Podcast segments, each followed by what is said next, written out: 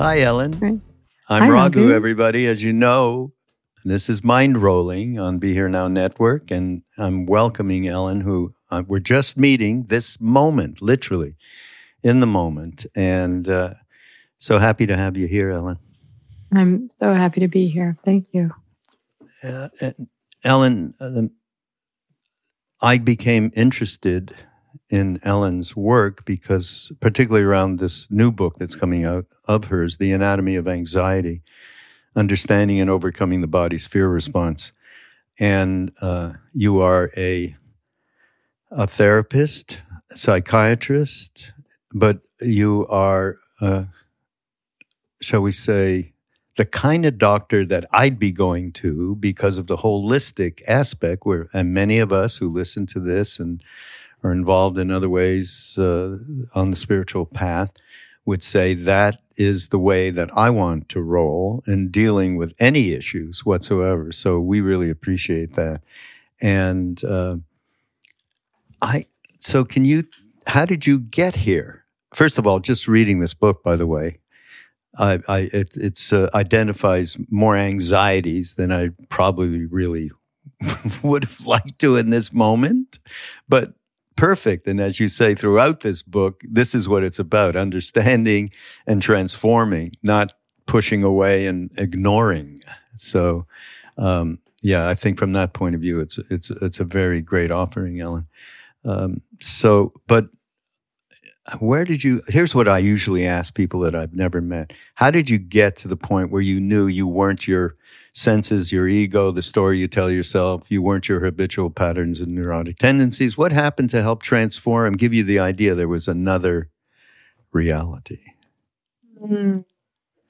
Let's see if I can concisely patch together a story to make sense of what has really been a, you know, a, long evolution. But um, I think usually when people ask me, how did I end up being a, holistic doctor, they assume that I started out conventional and had an aha moment and was like, oh no, I've got it all wrong and let's take this approach. But that wasn't really my journey. I really started out super weirdo. And what's strange is that I found myself in conventional medical training. And so really? it, I was what always does that mean super water. weirdo though i gotta know that I mean, I think that um, it, it, I didn't have the words to describe my outlook back then, but I was already a little witchy. I was already um, someone who paid attention to energy, who thought holistically, who was trying to always be in the gray area and understand the complexities of the human condition.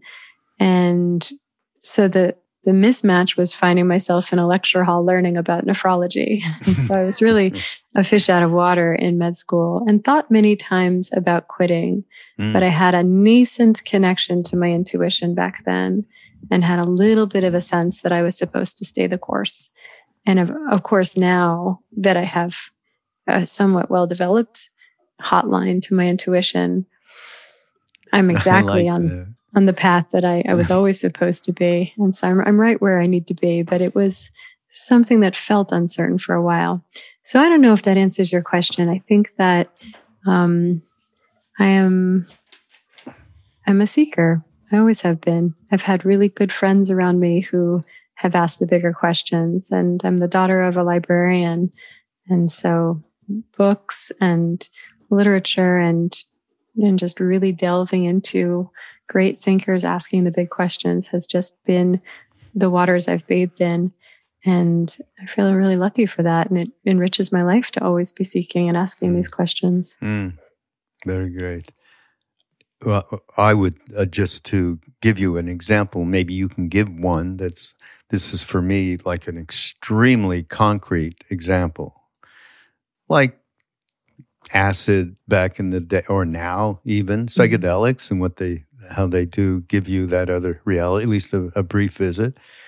Uh, but for me, it was. Um, this is my famous story, which I won't go into detail, except that I was very young, teenager, managed to get into a club in Montreal and see John Coltrane uh, before he left. And he played my favorite things. I went out of whatever. I didn't know what was in, but I was out of it.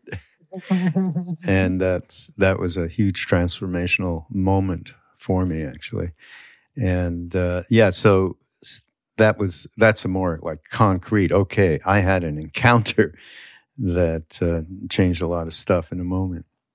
Yeah, I would say my first eyes wide open touch with that was actually in Bali when I was there doing my yoga teacher training.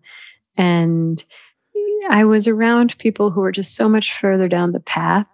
And I heard them, you know, there's this one woman, Daniela, and she would call herself a witch. And I was like, we, we can say that, you know, we can own that. And um, there was a day when we were learning Sanskrit and we were chanting and meditating and we had reached this climax as a group you know there were probably 40 of us and we were chanting in sanskrit. And and then an earthquake happened. And it felt so obvious that we caused this earthquake with the power of our meditation. And, and, to me that was um, that crystallized something. But it's true that i've also found that psychedelics have really created a, a, a very beautiful path to um, exploring my relationship to something divine. And they've been so, a real gift in that process for me. Such a gift. Mm. You say something in the book about um, two different methods in relation to therapy and one of them the traditional method i can't remember what it is i have it marked out somewhere uh, is good, but psychedelic therapy is where it's at. Oh, you said something like that, right? Um, probably. I I think I, I sort of draw a comparison around the way psychodynamic psychotherapy talks about dreams as being the royal road to the that's unconscious. It, dreams, yeah, mm-hmm. yeah, and, that's it. I, and I'm I'm for that. I love yeah, to no, yeah. interpret dreams. Um, but I, I do find that psychedelics are like the super highway. Yeah, and they take you, said, exactly. right yeah. there. But of course, everybody set and setting and following what Alpert and Leary put together back then is very appropriate now. I always have to put that little, you know, fine print in there. You can't mm-hmm. just going out there and popping stuff ain't going to do it. In fact, can have, you know, not such great effects. Uh, but absolutely true. We who you know were doing that back in the day often, shall we say, in Ram Dass's case, often you couldn't even qualify. Often wasn't good enough, though. That's for sure. Uh, he, as he said, I got to uh, the guru, Neem Karoli Baba, who was no longer living in, or not living in subject object thing that we were used to. So it was like, what is this kind of a thing? He said, without acid, I, I wouldn't have been able to really get the reality of the situation. And I, when I got, I remember that, and when I had the same feeling. So, uh, on the other hand, he himself, who got was given acid by, you know that story that Ram Dass gave him. Oh, I don't know that story he's i mean again we've told this story before but you haven't heard it so it's uh so Ram Dass gets there. This is the first time in 1967 and everywhere he went he had a pouch full of psychedelics right? And I saw dudes would say oh yeah i'd try that and whatever happened uh and he gets to Maharaji and said you got you got some medicine? And Ram Dass is thinking, older man when maybe he needs diabetes med- I, what is he you know the yogi medicine he said. And then he got okay we're talking about psychedelics. So he he brought some out he put a few in i mean he had white lightning you know the Owsley acid from back in the day that was uh, way stronger than it is right now. And he gave it to him and he popped it and nothing there it was nothing happened. But when Ram Dass, this is a short version of this, when he went back to America, he thought, wait a minute now, maybe he he tossed it over his shoulder and I wasn't looking. He distracted me. How do I know? You know, he got doubt that how could someone take what ended up being, a, you know, like thousands of micrograms? okay, whatever. He took, he just threw a bunch of them. And then he went back and he sat down. And when we came back with him at one point, he, um, he said to Ram Dass, You got any more of that? And Ram Dass, yeah. And he took a couple and and he went like this putting the pills directly on the tongue and slowly swallowing it. And and then he said to Ram, "Is that the right way?" Like you know, he was telling him, "You know, you had a little bit of doubt here about whether I did this or not." Anyhow, at that moment, nothing happened. Of course, same thing. But he said it's good for people in the beginning but you only get to have darshan uh, be in the presence of Christ for a couple of hours, then you have to leave. Ultimately, better to feed and love people, is what he said. And, uh, but that is, um, I mean, whenever anybody, you know, next gen asks me about this stuff, it, that's what I say. Follow the set and setting Ram Dass and Leary recommended and know that it's, it is good for beginners, is what I have been told. And uh, ultimately, though, it's not something to continue the way that Ram Dass did when he was with Leary and all that. Yeah, so that was that story. Uh, it's a beautiful story. I love the idea of it's better to feed and love people. And I think it is a bridge. I think about um, there's a, a quote from a friend and colleague of mine named Will Siu, And he says psychedelics are um, not just tools for healing trauma, but medicine to make spirituality palatable for our starving Western world. And I think about how mm, there's so many great. ways, there's all these different ways that we're beginners right now. And I have a lot of patients. I certainly feel like it played a role in my life with this, where, you know, if a generation or two ago there was kind of religion forced on us, then we've seen this swing in the other direction, almost this KonMari cleanse of religion. And we've lost that through line to community and to seeking and gathering in the name of seeking and into finding meaning and purpose in our lives. And I think that that's a theme of a lot of my patients who struggle with anxiety, mental health in general, mm. is almost to feel like, well, the obviously the only right way to see this world is an atheistic lens of um, logic and reason and the rational. And as much as that feels correct to them, there is a coldness to that universe. And I think that I like the way that this medicine, these medicines, can sometimes just pull back the curtain ever so slightly and give us an experience that makes us scratch our heads. And, you know, whether you're ready to just completely dive in and say, oh, this reveals that always, everywhere, this is divine, this experience, everything is. Or whether you're just at the point where you might say to yourself, huh, now I'm not so sure. And and I think that that's really healthy to just even live the questions. Yeah. Yeah. And I find that it's a salve for mental health struggles. Yeah. Yeah. Being curious is, is a big part of it all. Yeah. Um, but uh, let me just read a little something from, from the book.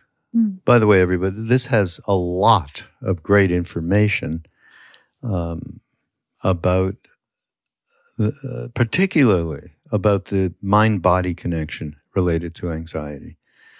And and you go into it, you know, in terms of uh, gut stuff, you know, how, what we are doing to ourselves by virtue of, oh God, this just got me.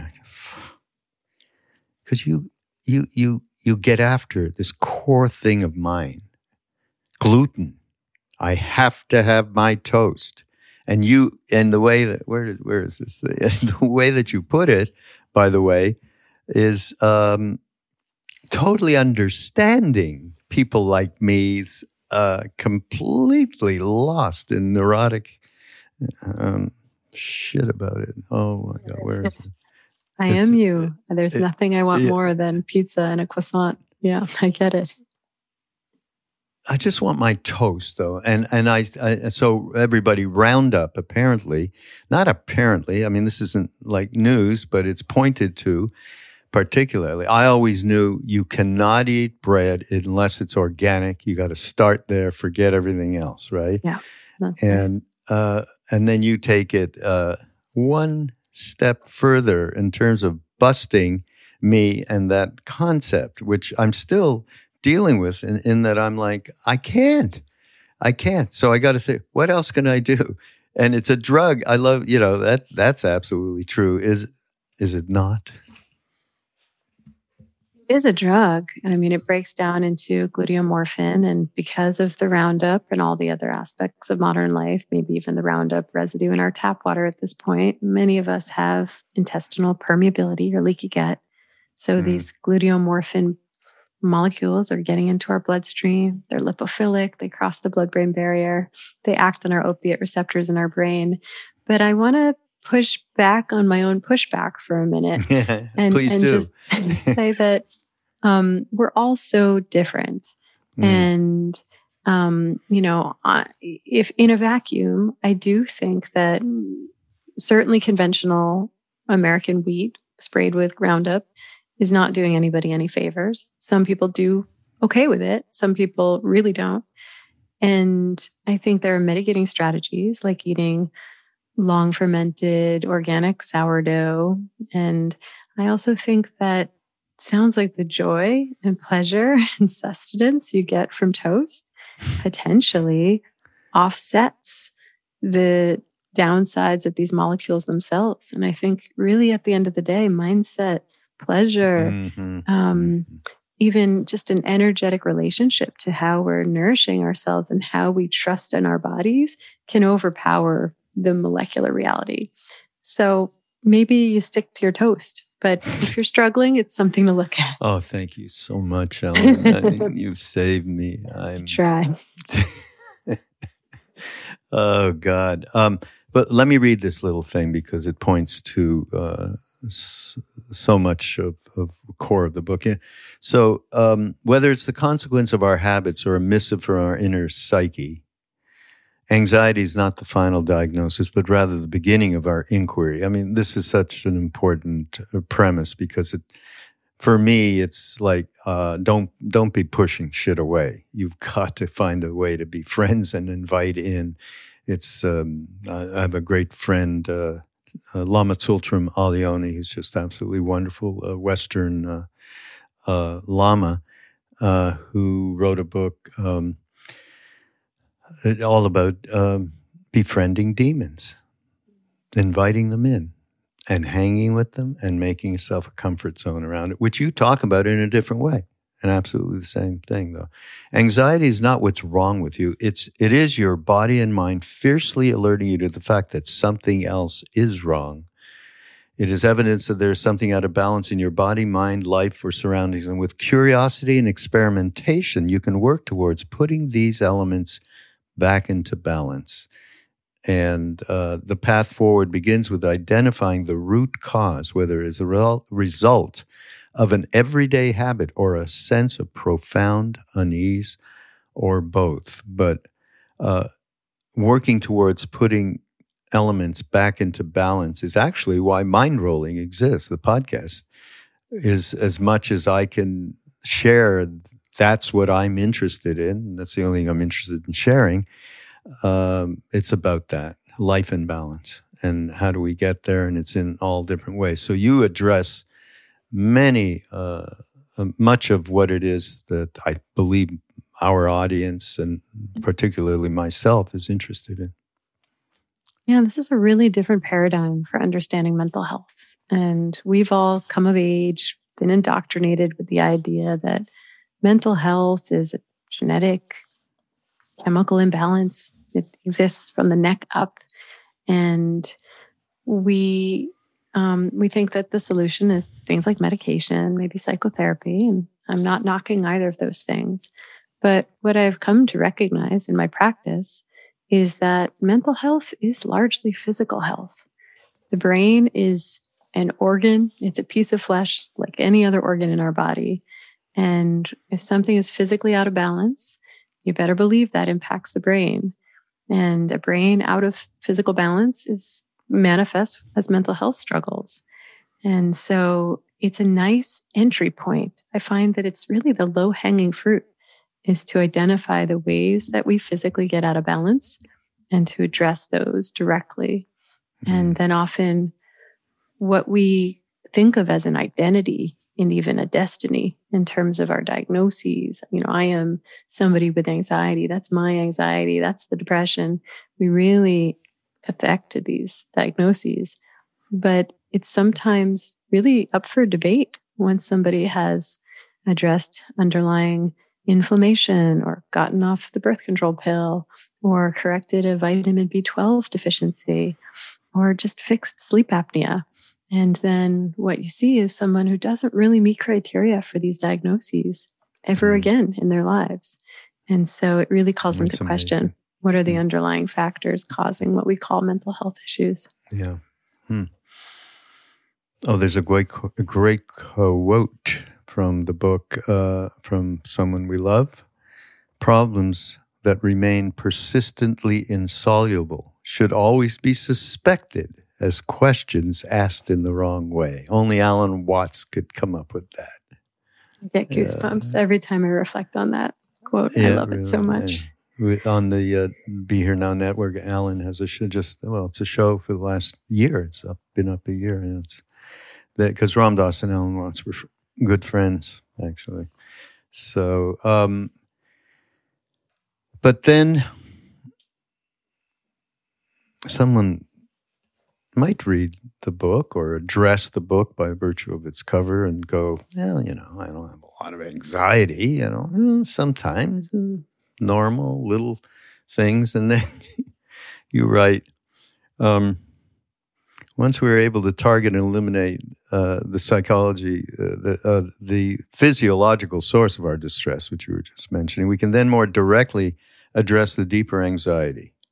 Here's our true anxiety, folks. For any of you out there going, I'm cool, that arises from having strayed from a vital sense of purpose and meaning, which you started the conversation.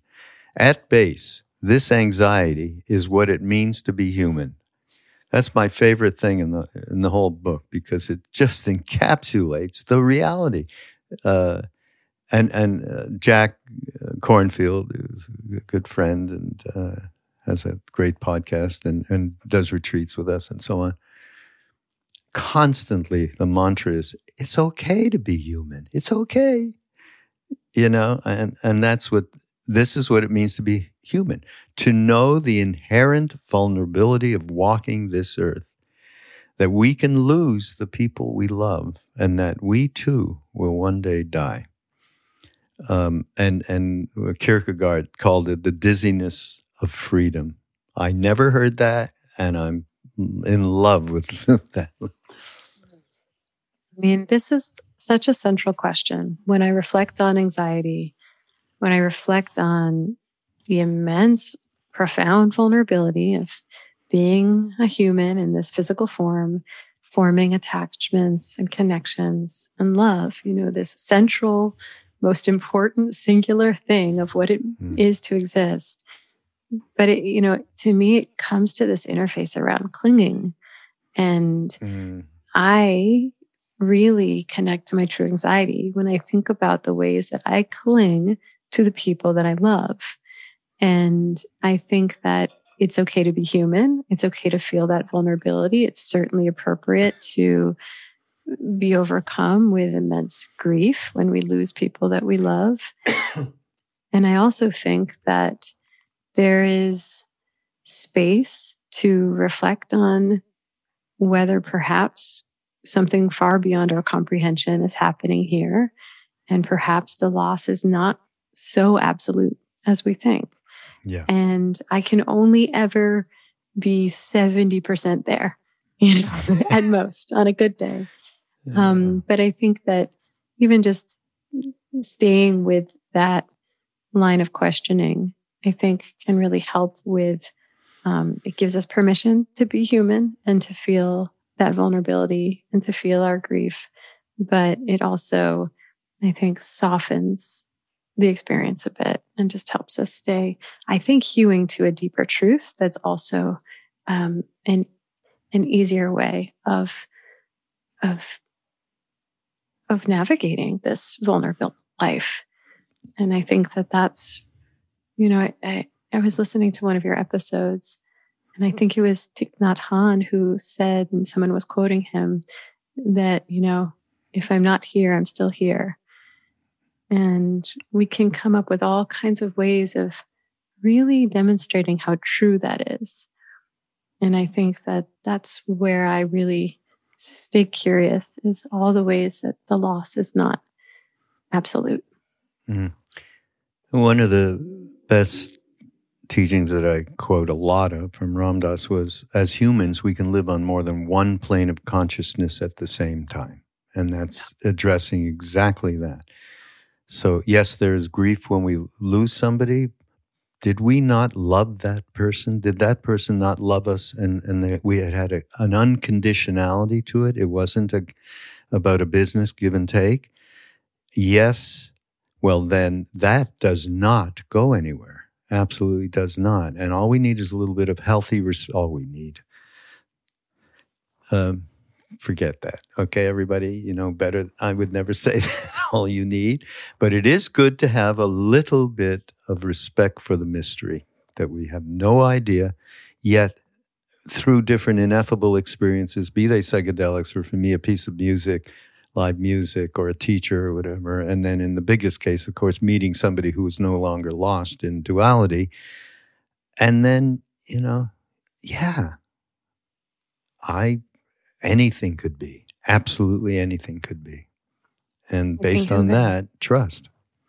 Yeah, exactly. And I love this idea of being existing in two different consciousness, two different planes. Mm. I mean, I have my waking life and I hang out with my mom, who passed away now, maybe almost six years ago, in my dreams. And that's where we mm. hang out. And mm. they're both equally valid, my mm. lives. And and I, I think it's Ram Dass's words I think I thought about this so much when I lost my mom is a love that transcends time and space. Yeah. It's it's it's not contained or limited to the physical form. Yeah, exactly. Now, some of the things um, that come up that are the basic perspective, I think, is really important. You, what you're giving people and what you're suggesting uh, you say instead of asking how how can I stop feeling so anxious, the real question is what is my anxiety telling me? What you know, the suffering is informing. Suffering is something we it's it's not like you go looking for it, but it's an incredible teacher and it brings grace because the grace of actually bumping into what it is that is behind underneath this unease. And of course the big one we just talked about which is natural for everybody and is a is is a question everybody needs to address. What are we really talking about? How do i relate with the mystery? But um, yeah talking about uh, instead of fearing and fighting true true anxiety and how you would advise people on that level Literally, we have such a relationship to comfort, climate control. We kind of think let let's let's keep the room at 71 degrees and not a degree too warm or too cold and everything is instant gratification. You can have anything in a keystroke or in 15 minutes. And I think that um, we think of anxiety as a nuisance. We pathologize it. We want to medicate it away. We want it to go away. And I, think that I'm I'm on board with you know, the false anxiety, the avoidable anxiety, that anxiety that's caused by physical states of imbalance, I see no problem with eliminating that. I don't think it serves us. But the true anxiety that has nothing to do with whether or not we're eating gluten free or decaf coffee, it's really our true north. It's a compass, an inner compass. And we don't want to medicate that away. We don't want to miss out on that message that's here in a very loving way to nudge us back on course.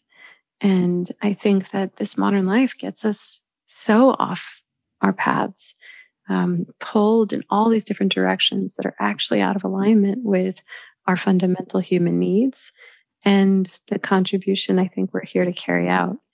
And so I think our true anxiety is here to tap on our shoulder gently in a sort of a whisper at first and telling us, you know, something here is not right. And our anxiety knows that we know it, but we do steamroll over it most days. And if we can slow down and tune in, have any practice for staying with it and staying curious about it, our true anxiety is here to give the message about where we're out of alignment, where we're off course, and how to then use that anxiety not as a nuisance or a state that we want to get rid of, but really as an energy that can fuel our actions to make sure that we're taking steps accordingly, course correcting, and carrying out our contribution. Mm. I was just thinking about. I find people, including myself, um, I've done a lot of mindfulness practice over the years. So the good part about that is you really, if you can step back and you're not judging, you're not doing anything, but you can clearly see the motive, self motivations, et cetera, et cetera. And then also see indulging, which I see a lot of people do. In other words, something comes up, a thought happens that creates this tremendous discomfort, you know, a worry about a future thing or a worry about something that happened in the past that uh, one is, shall we say, not very uh, proud of. But it's it, there's a trip that happens when the thought comes up, the body then reacts, and that's you know very much what happens with most of us all the time. Then there's the indulgence part, and I don't know you know how you've seen this in practice or, or, or not in your practice but people, uh, Sharon Salzberg calls it piling on. You have one thought, that's one specific thing, a worry of some sort, that seems to be, oh, good, now we can really dump every piece of bullshit and pattern that we've had. We're going to dump it in there and make this thing very big, the mole into a mountain. And um, I think being aware of that happening is is extraordinarily important to be able to cut that off at the path, which is again invite the demon in and say, "Yeah, that's great. You know, let's hang out for a bit, but then you got to go. You can have a cup of tea." Yeah, I think that the pylon. I haven't thought about this directly, but just to reflect on it in this moment I think it pertains to the fact that it's pent up. I think that sometimes when we do have that initial thought, something that elicits shame or some future tripping idea, um, it opens the floodgates. And then there's a lot of pent up thoughts that we keep just out of our awareness. And I think that our, so much of modern life, I think, are we are we're really blocked from having the release that we need on a day to day basis. I have a six year old daughter, mm. and it's not my favorite thing when she has a meltdown. but I also stand back and recognize that this little human is learning language and reading and social dynamics, and her exhausted brain at the end of the day just needs a release. And it happens in the form of a meltdown. And it's really inconvenient, but it is the wisdom of her body giving her mm. something so needed. And I think of adults, we're so socialized to hold it together. And I think we're missing these releases. I think that the the sisters Nagoski, Emily and Amelia Nagoski, in their book Burnout, really popularized the idea of completing the stress cycle. Hmm. That when you see an animal go through an acute life or death stressor, afterward they shake, hmm. they reset their nervous system, they discharge the adrenaline. Mm. I like that Maya just perked up her head. Do we? Mm. Is that what animals do? and it's um they they aren't blocked from giving their body that reset and that release. But we sit through our lives and accumulate so many stressors and it doesn't feel appropriate to shake or cry or stomp or melt down. And so we just have so much pent up. And I wonder if this is part of why, if you open up the door, so much floods and mm. moves in there. Yeah. Although, unfortunately, these days, many people are having tantrums of one sort or another. Some self infliction is going on, of course, much more than before the pandemic. And, and also real unkindness is going on and non caring. And um, so I think a lot of expression is going on in a, in a way that's uh, uh, people need a, a good. Uh, I was thinking of sending copies of Danny Goleman's emotional intelligence book out to people. Okay, because mm. a lot of that is a concern. I mean, these days. So, um, and, and th- uh, this is something you talk about. There's always a part of us that knows our essential truth. And the essential truth of who we are as of late has become a bit of a cliche, spouted so often it can sound hollow. Like almost everything else uh, in, in, in the lexicon of, uh, especially around spirituality or consciousness. But for my purpose, I mean this is a buried instinct that when too long ignored can make itself known as mental discomfort. And that discomfort's trying to tell, say something to us, right? Buried instinct. You, the, uh, you say the best way to hear the whisper of your intuition is by co- becoming still and quiet. It will eventually interrupt the nagging anxieties and chatter that play through your head on repeat this is a big subject for me that I have been investigating on different podcasts and so on, which is around intuition and really getting connected. What you said, I even wrote it down. You said you now have uh, a well developed hotline to intuition. I love that. That's a great thing, Ellen. I mean, great way of putting some words together.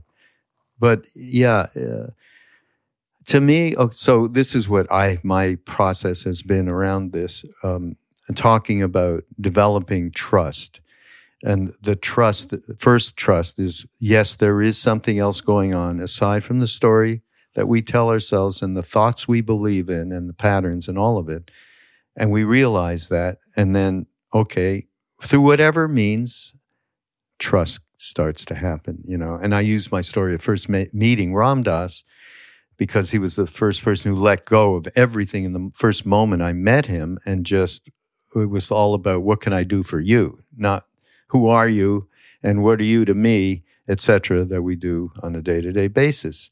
And from there, I was led to India. I followed my intuition there that this is absolute. I mean, I didn't have, it wasn't a mental thing. There was no choice. Absolute knowing experiential knowing that I needed to follow him off to India and meet who he's talking about. But uh, I think this is the most important thing is for people to, uh, once they realize that there is a, a, way to trust what you are talking about, the deepest part of ourself, ourselves. And once we realize that, and that we create a trust that that really does connect us with uh, the deepest part of ourselves. Call it intuition, guide. You know, uh, Ramana, Ramana Maharshi, the great Indian saint, said, "God, Guru, Self, one." Right here. So, uh, yeah, can talk about that. Yeah. Intuition, trust. It was such a learning for me because I grew up, I think, intuiting that it was vulnerable and perhaps even kind of unsafe or unwise to be someone who sits in my intuition and and can, lets that guide me. I felt like I was living in a world where what was celebrated was skepticism and rationality and I wanted to be accepted. I thought of it as the boys' club. I didn't want to be seen as irrational or sensitive. I, I had a sort of self loathing misogyny about that. And so I hmm. wanted to be someone who was good at math and really rational. And um, so I really suppressed my connection to my intuition for a long time. And I think about the Taoist concept of the yin yang, and it's, you know, we, it's a dynamic equilibrium between these two aspects this masculine aspect of action and productivity and doing, sun energy, and the feminine aspect, the non doing, the receptive, the rest. And I think that the problem is that our culture is obsessed with yang. And that's really all we value and celebrate. And if you catch anyone in our culture celebrating the yin, if you look beneath the surface, what you find is that we're really only celebrating the yin in service of yang. It's, I'm gonna, you know, you see, I see this in my patients. I want to start meditating so that I can be more focused at work. I, I want to get a good night's sleep so that I can do a good job at my presentation tomorrow morning.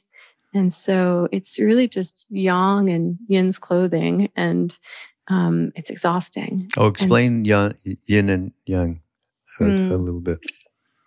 I'm not sure if I fully can do it service, but um, do it justice. But I, I think of yin, the dark aspect of the yin yang, as that feminine aspect, the mm-hmm. resting, non doing, receptive moon yeah. energy. And yang is this masculine, rational, active, doing sun energy. And they exist in dynamic equilibrium. And just as you get into a crescendo of yang, there's still a little dot of yin in there. And then it reaches a tipping point where it begins the progression of crescendoing yin and around and so and so forth it goes. And I think that when it exists in dynamic equilibrium and when we equally value both, we really thrive. I think it's the truth of nature, it's the truth of us. But we're living in imbalanced times where we celebrate the yang and we devalue the yin. And so for me, my journey to intuition was to start to value the yin and to basically discard this idea that I belong in the boys' club, that I'm right alongside them, celebrating only yang and devaluing yin. And I, I had to really celebrate what was irrational or um, feminine. And and for me, it's it does relate to trust because once I finally dusted off that connection to intuition and practiced how to hear it, how to trust it, how to let it guide me, and steer my decisions, I've learned that it really does not lead me astray. And in those moments when I want to flirt with despair or conceive of this universe as a cold, senseless place, I come back to the fact that I have this connection to intuition and that I've experienced this golden guidance that's created nothing but more beauty and love and connection and purpose and expansiveness in my life. Mm-hmm. And I have to believe that this can't be such a cold and senseless place after all. If that guidance is there, I'm inclined to trust the overall experience, even when there's suffering, even when it's challenging, when things are not pretty. And I think that I come back to my connection to intuition to help galvanize that feeling of trust mm-hmm. in whatever this is, whatever's happening here. In the mystery, yeah. Mm. Um, I think we we absolutely should get a little bit more um, emphasis on on the body mind connection because you it's it's it's really central to this book that you wrote. How long did this take you? This is a real and very well. I mean, you know, you have so many sources here. This must have taken a little bit to get this book done. It was a, a labor of love.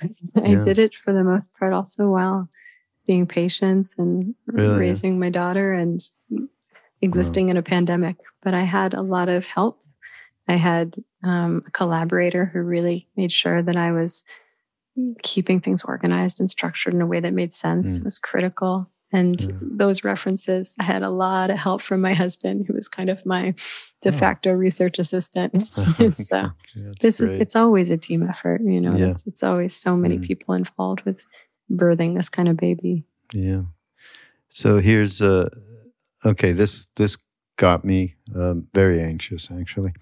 Uh, we are in the end, this is a quote from a woman named Susanna Callahan from Brain on Fire. I never heard that. That sounds like interesting. I should maybe read. We are in the end a sum of our parts. And when the body fails, all the virtues we hold dear go with it. Okay, that's probably if you want to list any of you know my anxiety high point, that would be it right there. I read that and I went, Jesus God, yeah. You know, I mean, it's. Can we talk about that for a minute? Hmm. Yeah, I think her name is actually it's different than you expect. It's Cahalan. Cahalan. it tricks the eye every time. Oh Um, yeah, yeah. I'm sorry, No, that's okay. Just Susanna. for her, yeah. Yeah. Mm. I think that, you know, the way you bring it up now, catches me a little bit off balance because I think of this as such a liberating and empowering view on mental health rather than seeing it as a chemical imbalance that's genetic, that's a destiny, that can really only be treated with medication. I want to empower people to see that so much of mental health is based in the physical body, and that's easier to address and it can change. And so we can keep the physical body in a state of better balance, and mental health improvements follow. And I think that the anxiety you're bringing forth, which is very fair, is that sometimes, in spite of our greatest efforts, the body fails. Not sometimes. It will. It will. It does. It we will. age and it's an imperfect machine. And I think that, I think maybe the message is too harsh in that respect because not all of our virtues fail as our body does in many ways. I've, I've been thinking about this a lot lately. As our bodies fail, it actually expands our capacity for empathy and we Mm. gain virtues. We gain the ability Yeah. to connect with other people that are struggling. Yeah. You know, you say this, I'm sorry to interrupt, but it just lit up the reality that was Ram Dass. He had he almost died from a stroke. He lived for 22 years or so and be, basically became who he was pointing to when he had that the gift of gab. I mean, you know, he was incredible. And then he became the thing through that transformation, which I'm talking about. Oh God, you know. Well, I used to say to him, Ram Dass, I couldn't handle this. Forget that. There's no way. In fact, just reading your book on aging made me with just filled me with anxiety. I don't know if I said that to him, but because I'm doing everything you say in the book to shove off the reality and the beauty of aging. And he laughed. We had a good time around that. But that's what happened to him. What you're, what you just said is exactly what his whole life transition was about. Becoming Uh, somebody who was, it wasn't a minus, it was a plus. Can you imagine that? A stroke, half paralyzed, in a wheelchair for 22 years? And it was that, it- which is uh, the reason for that movie, Fierce Grace. I don't know if you saw that, but Of course. yeah. So yes, yeah, thank you for reminding me of what was right in front of me for a long time. I think that especially someone in Ram Dass's position, your position, I think even my position as a psychiatrist, where I'm holding space for my patients suffering, I sometimes feel like this universe uses me as a vessel and I eh, go through certain things and experience losses, experience medical issues, experience sensitivities that are meant to help me ap- apply them to other people, to, to Mm. apply the learnings. Yeah. And so I sometimes think, you know, when I'm going through a miscarriage, for example, that's my experience. And I think it's really important that I have that experience because I hold space for a lot of women having that experience. Yeah. And and I think that there are ways that when my body goes through something, I get learnings from it that I can I think it's part of my unique role here is to translate that and to help people, whether it's feel less alone or have some strategies for supporting themselves. And so it actually, you know, it makes aging and mishaps and struggles not only feel less like something like a reality I want to resist, but it even gives it a, a quality of purpose. Yeah. Absolutely right on. And since we're kind of out of time, but uh, let's close this with probably the most, in my mind, important an- antidote to anxiety. And it's out of your chapter, Connection is Calming. And, and the quote from jo- Georges Vaillant, I'm going to say it in French because I'm uh, the 75 years and $20 million expended on the grant study points to a straightforward five word conclusion happiness is love, full stop. Love that. But the reality is, you know, and you talk about it here, it's all about the relationships and the connectivity that we have in our lives with other people. Uh, we can see that we really are coming from one heart. Um, and just I am just like you. The deep uh, His Holiness Dalai Lama says all the time. We all want to be happy. We have more in common than we do otherwise, and so on. And the ability to get together, which has been w- probably why so much uh, mental health issues in the last couple of years since the pandemic, because of the isolation and so on, is profound and uh, it's part of what we at the foundation, Love Serve Remember Foundation, try to do in terms of getting people together. And it's been online mostly, but now, praise God, we're going to be able to go out and have uh, retreats. Uh, oh, here's the book, by the way, everybody. I have all these crazy things because I anatomy of anxiety, and it'll be. this is on YouTube. Uh, there'll be uh, all the show notes will describe how to be in touch with Ellen and her website. And the book is coming out next month, I believe. And um, thanks so much for being. I mean, we could do you know three, four, five of these around. This uh, book has so much great material, Ellen. Thank you. Mm, thank you so much. And I just want to reinforce community really is, if there's one salve to anxiety. It's connection. And the pandemic hasn't made that any easier, but yeah. we have to prioritize it and get back. Yeah, yeah, very much so. Thank you and for having me. Is, yeah, thank you for being here. Everybody, this is Mindrolling on Be Here Now Network. Go to BeHereNowNetwork.com. And I won't list the incredible array of wonderful podcasters, teachers, thought leaders that is up there, including Alan Watts, by the way. And uh, uh, thanks again, everybody. We'll see you next week. Bye bye. Bye, Al.